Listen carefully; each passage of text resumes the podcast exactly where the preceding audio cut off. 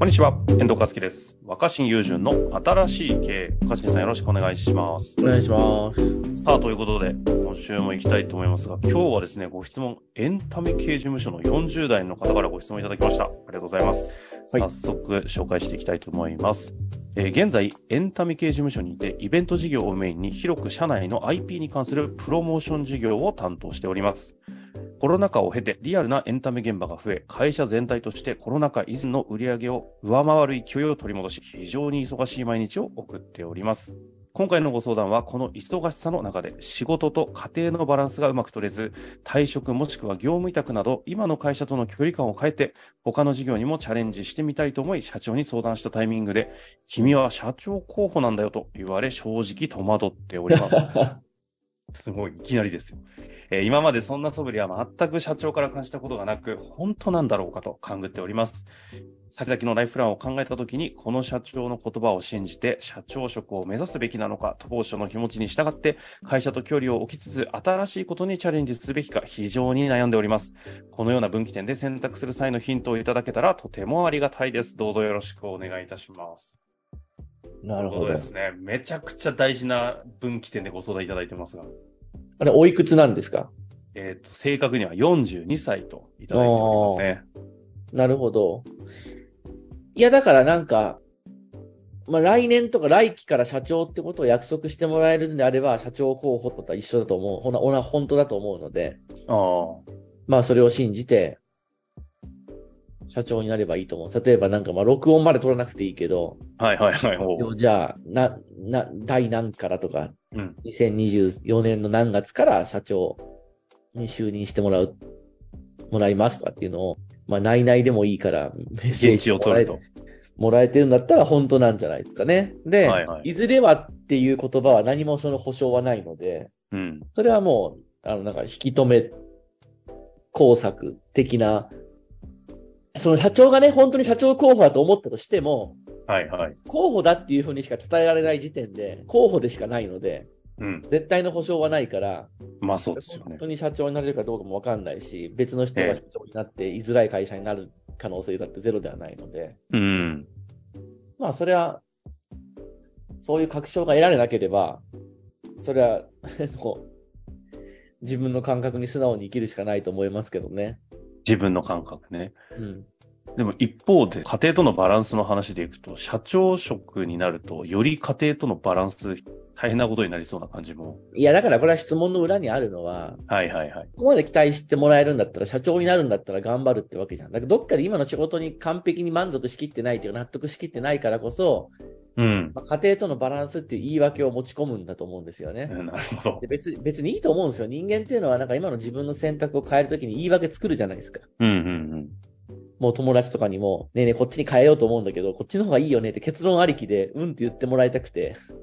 僕らは大企大企業に就職しようとするときに、本当は、あの、大企業っていうところのステータスが欲しいんだろっていう自分の本当の気持ちを認めてないでしょみたいな話と似てるんですよねまあもうあるし、まあそう、だから言い訳を、うん、だからやっぱ今回も、まあ家庭とのバランス、いや本当にそれが大切で、うんそ。れが最優先であれば、うん。社長候補とかなんとか関係なく、まさに、遠藤君言ったように社長になったったらもっと忙しいので、忙しいっていうかまあ、気を使うようになるので、だから、家庭優先で業務委託にすればいいと思うんですよ。はいはい。やっぱりその社長の言葉が本当なんだろうかって。本当だったら具体的にいつからって話をしてもらえるので、なぜならやっぱり、40代になって、本当に任せたいっていう人であれば、その人に任せることによって、その人が初めて社長になるわけだと思うんですよね。うんうんうん。もう今はまだちょっと早いかなとか、まああとは何かいくつか条件をクリアすれば、なんてことはあり得ない。この相談者さんが社長にふさわしいのであれば、直ちに社長になって、そこから社長になれるし、そうでなければ何年待ったってダメなんで、うん。多分ね。って考えると、ね。うんうん。うん考えて、いや、もし、その、私が本当に社長候補だと思っていらっしゃるなら、来年、おね、来年、来からお願いできますでしょうか。いや、まだいろいろいくつか整ってないし、早いよって。それは、あの、いつになっても整わないし、時期は来ないので。な、なんか生々しい本音のところを、うん両方の本音を言ってくださってますね、今。なってから社長に必要なことを学ぶわけだから。うん。もう器があるかどうかだけの話じゃないですか。器があると判断されてるんだったら時期はいつでもいいわけですよ。そうですね、確かに。今、このままだと、まあ、家庭とのバランスってまあ言い訳に過ぎないとは思うんだけど、自分の中でやっぱ納得しきれてないから、もう少し自分のいろんな家族、家庭、ライフバランスの取れた働き方に変えたいと思うでいいと思うんですけどね。それをでもしていく上で、これでもそっちの方に振る、振っていくときに、そのバランスをとって、うん会食もしくは業務委託とか、会社との距離感をね、少し変えてチャレンジしたいっていう話の方向で行こうとするときには、なんか、このあたりに対してなんかコメントありますか？業務委託めっちゃいいじゃないですか。ああ、はあ。え、それなんでですか？うん、だって、他の会社の、他の社員さんとは契約の形が変わるわけだから、はいはい。えこの話って前しなかったっけ？本当面白いけど不思議で、うんうん。なんか、そこの会社の社員になるのと業務委託になるのとでは、周りの人たちからの見られ方とか、うん。仕事に期待されることが全然変わるんですよ。はいはい。同じ社員同士だと、なんであの人だけあのポジションなんですか？あの給料なんですか？ってなるんだよね。でも業務委託だったら、彼は自分たちとは違う契約体系で別枠の人だからって言って、その人が業務委託でいくらもらってるかってことがあんまり気にならないんですよ、周りの人は。不思議と。意外とこの話ね、ちゃんとしてませんね。してないうん、してない。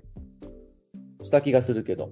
僕の経験上、社員としてもらう給料と業務委託としてもらう給料は、全然、周りの人たちの反応が違う。いなんなら業務確かにそうね。業務委託になった途端、その人の給料なんかどうでもよくなる。あ、周りからの、その、視線がなくなるってことですか？うん、だから同じ、同じフィールドの競争相手じゃなくなるからでしょうね。なるほどね、あるよね。彼には業務委託になってもらう。で、いろんな事情を含めて、まあ、今までとは違う出勤体系になるけども、だったら、ああ、もう業務委託ってことは自分たちとは違う別枠だし、あの、なんていうのかな。だって雇用も保障されてないわけじゃん。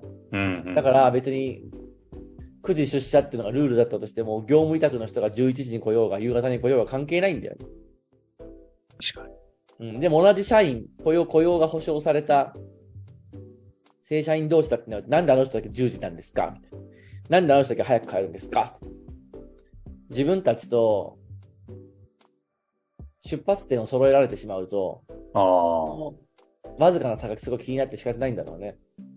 そのね、同じなのになんでっていうその差分を見てしまうのが変わった瞬間に確かにあるねしか。も業務委託になるっていうのは別に必ずしも出世とも限らないっていう。出世し、その一人だけ役員になったってなってくるとさ、なんであの人だけっていう、今度は、な確かにお同じレールの上ですからね。うん、業務委託って、ある意味関係が変わるので、あだから、それはすごくいいと思うんですよ。あ。でも、ちゃんと成果出すから、あの、家族のことを優先しつつ、これぐらいの結果を出したいと思うんで、これぐらいの業務委託費もらえませんかと、自分で保険も払っていかなきゃいけないわけだし、退職金もなくなるし、ね、保証がなくなるわけだから、基本的に業務委託でちょっと高めにもらってもいいわけじゃん。まさにそうですね。まあ、あるいは、今までと同じぐらいの額を保証し、業務委託費でもらいながら、勤務時間は自由にしてもらうとかっていうのは、まあ、可能なわけだよね。会社からすると、うんうんなぜなら、業務委託にした途端、会社にとっては、固定費から変動費になるわけなんで、確かに。いつでもまあ、と首切れるいうこ。とね。いやいやいや、はっきり言ってくれますね。いや、本当そうですね。で、本当に社長候補なんだったら、別に社長って一旦業務委託になったってなれないわけじゃないじゃん。正社員をずっと続けていた人しか社長になれないなんてルールはどこもないわけよ。確かに。大企業で突然、突然、外からやって圧る的でね。はい。だから本当に社長にふさわしい人なら、業務委託になったとしても、おー。話は来ると思うから、なるほど。はい。ああその距離感、まさに業務委託にして契約関係変えるっていうのは、すげえいいと思いますよ。おー。なんか、今日の若新さんはもう、忖度なく、バサバサと言ってくださいましたけど、まあ、そういうことですね。まあまあ、業務委託歴、もう、十何だって、業務委託経験しかないでしょ。あとや、社長か 役員か業務委託しかないですもんね。そうですね。あとは、大学との契約社員の契約。あ、そっか。大学ってあれ何？契大学約社員なの？は契約社員です。へえ、業務委託じゃないんですね。うん、契約社員です。雇用、雇用です。あ有雇用です。そうなんだ。まあ、ということでね、あの、業務委託歴もう何十年なのかな？わかんないですけど、若新さんからの提言ということでね、ぜひ活かしていただいて、また、キャリアの動きありましたら、ぜひぜひご質問いただけたら嬉しく思います。若新さんありがとうございました。今日はこんな感じでいいんですか？まだいきますか？あっさりだったね。いやいや、いいんですけど。なんか、いいいこと何も言えなかったなと思って。本当ですか？いや、いや、すごい良かったですけど、なんか足りなかったとこじゃちょっとだけ終わ終わりかけたのに話しましょうか。いやいや、自分の中でのなんか喋りきれてない感じがするけど。そのもやった部分をちょっと、ちょっとだけ言語も化してください。まあまあ、そっか。それ以上に言えることないのか。まあそうだよね。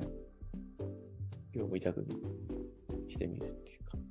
業務委託ぐらいしまあでも、かないのか。もう一個あるとしたら、うんもうなんか同僚との競争関係が変わるから、はいはい。同僚と競争するんではなくて、会社と約束したことを果たせるかどうかっていう関係になるので、うんうんうん。その点で働き方はやっぱ変わりますよね。求められるものも変わりますよね。うん評価されるものも。そうだよね。同期と競争があるから遅刻ダメ。遅くまでいなきゃいけない。ね。で、あいつの給料なんでこっちより高いんだ。業務委託っていうのは同期との競争ではなく会社との約束になるから。